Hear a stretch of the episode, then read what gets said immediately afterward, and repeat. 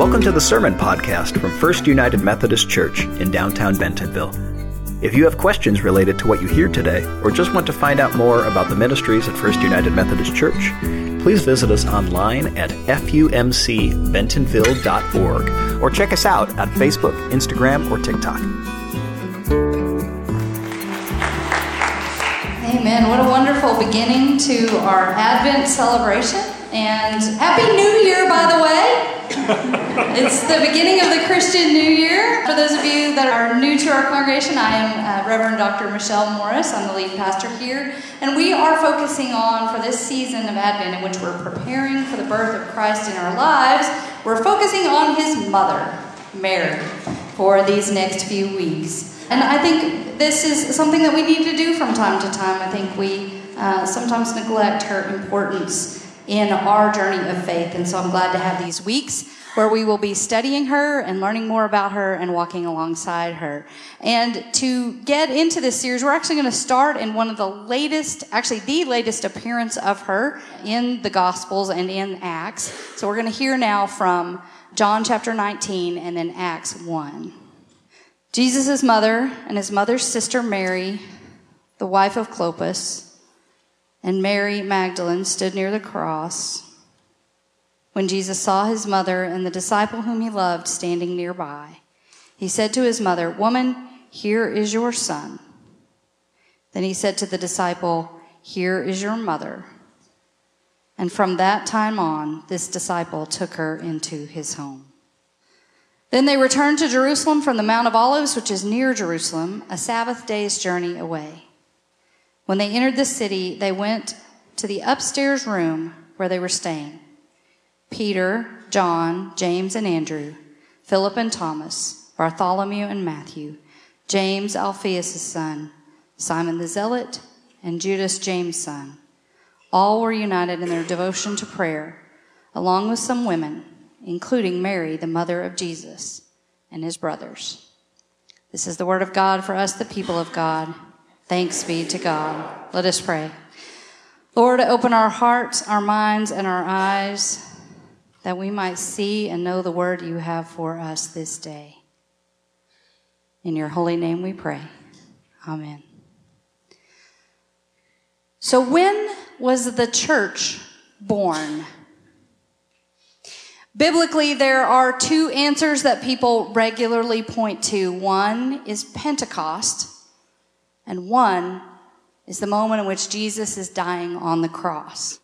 Pentecost, we regularly celebrate as the birthday of the church. It's the arrival of and the empowerment of the people of God by the Holy Spirit to go out and spread the news and carry it beyond the borders of Judea.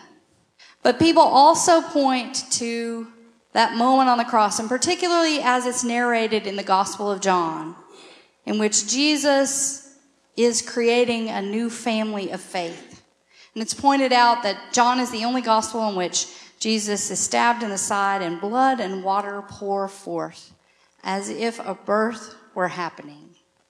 And then there is this scene that I just read in which Jesus creates a new family with Mary and the disciples. Now, what do these two moments have in common? They have Mary in common. And why is that? Well, because when something new is created, we need a mother to make it happen. Mary in our tradition is not as highly valued as it is in Catholicism. And a lot of that comes out of old tensions and when the Protestant Reformation was happening. But I have to ask, we kept the baby, but did we throw the mother out with the bathwater? we have, to our great detriment, neglected her role and the power that she has. And it was something that we got to experience, those of us that traveled to the Holy Land together. Um, we went to the Church of the Annunciation, which is the church built over the place where Mary meets the angel Gabriel and gets the announcement of the Holy Spirit coming to her. And it's a whole church filled with images of Mary, and we were all overwhelmed and in awe. And we talked about on that trip that we have neglected her to our great peril, that there is so much that she can teach us. So, in this series, we're going to reclaim her and we're going to look where she appears throughout the New Testament. And we started, as I've mentioned, with these last ones because we are looking at her in this case not just as the mother of Jesus, but as the mother of the church. And there are two important things she does as our mother she gets us ready and she welcomes us into the family. So let's think about getting ready. Well, that is really one of the main tasks of parents as to what they are supposed to do for their children. They're to get them ready.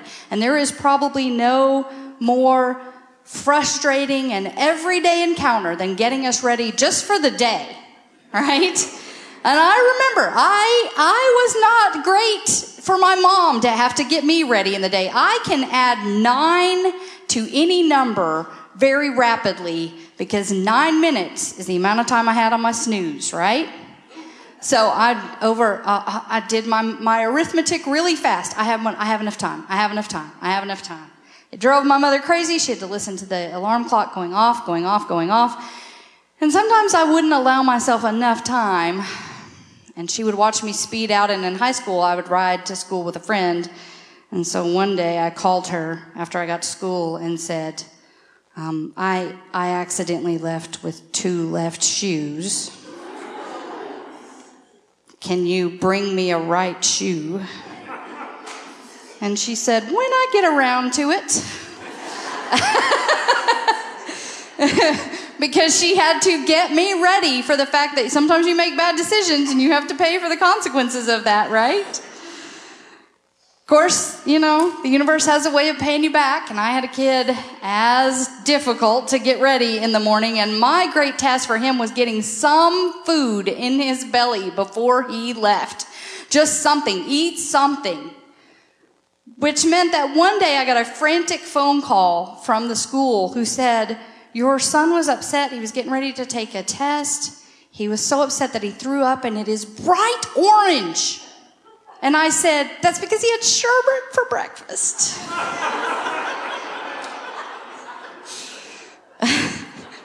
but he did technically go to school with food in his belly. You know, uh, that, is, that is really points to the fact that, that as a parent, getting our children ready for life is sometimes a frustrating experience, sometimes one that is a battle of wills, sometimes one that involves compromise, but always with this goal of making them ready for what is before them. So Mary gets us ready for two things. She gets us ready for the power of the Holy Spirit to come upon us. And she gets us ready to rely on hope in really awful times. So she gets us ready for the Holy Spirit. The Holy Spirit, having an encounter with the Holy Spirit is an incredibly disorienting experience. And it is disorienting because it is really meant to be reorienting. It is meant to take the way the world works and turn it in the direction of the way God would like it to work. And so often we have gotten so far away from what God seeks for us that that reorienting, that reordering is very disruptive. There has been no greater encounter with the Holy Spirit than Mary's encounter with the Holy Spirit. It reordered her whole world and ours. But second to that would probably be Pentecost, in which disciples were suddenly empowered in the midst of their fear, in the midst of their attempts to isolate and stay hidden. The Holy Spirit calls them out and empowers them and gives them the language to go out and share this story without fear. And what better companion for that journey than Mary? who knew what it was like and had already lived a lifetime of being reordered by the Holy Spirit. It is profound that she was there in the upper room alongside the disciples and ready to help them understand how different life is going to be now. And that is the mission the church is still called to to reorder and reorient the world in the image of God and we also have no greater model than the mother of Jesus. The other thing that she had to prepare us for was to be ready to rely on hope. Faith does not come with a guarantee of a life free from suffering, free from pain, or free from loss. Many truly, deeply faithful people suffer incredibly painful losses in their lives.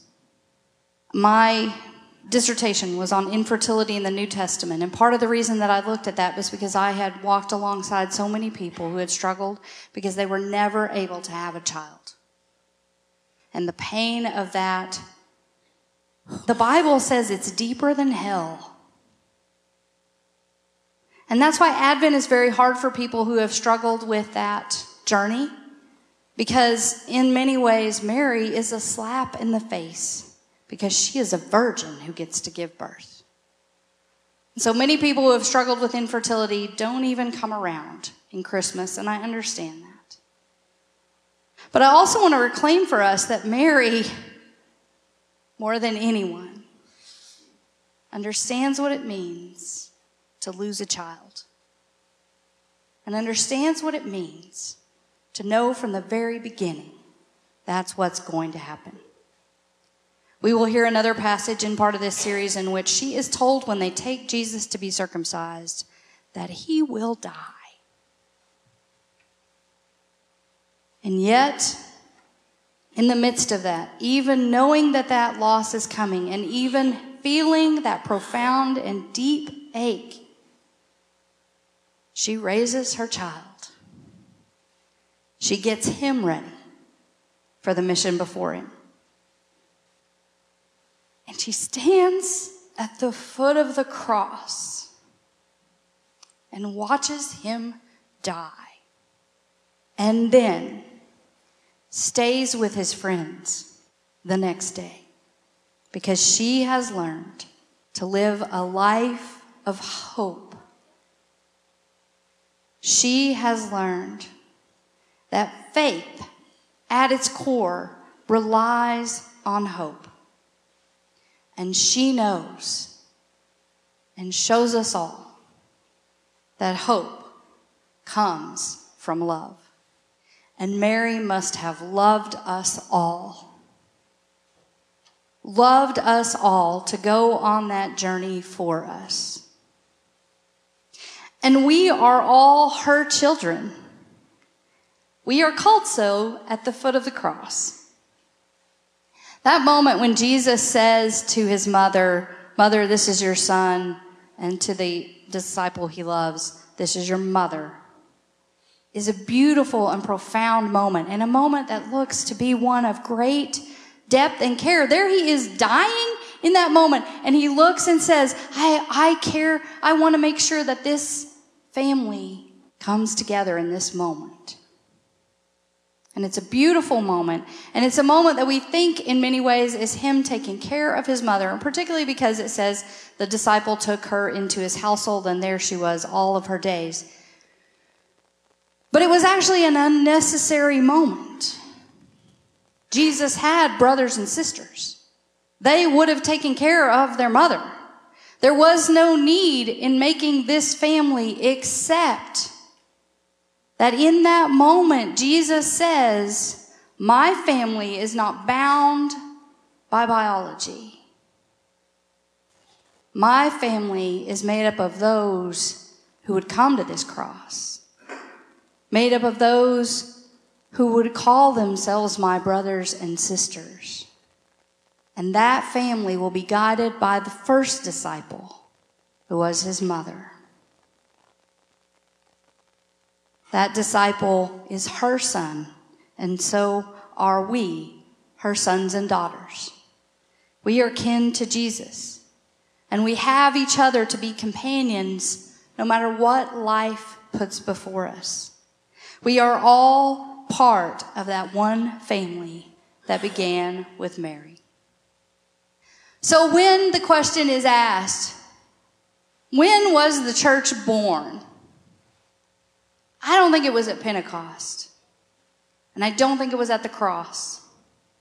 I think it was born when a young girl agreed to carry a child and to carry the burdens of getting him ready and to carry the hope that it would all be worth it and to carry the promise that we would all be family.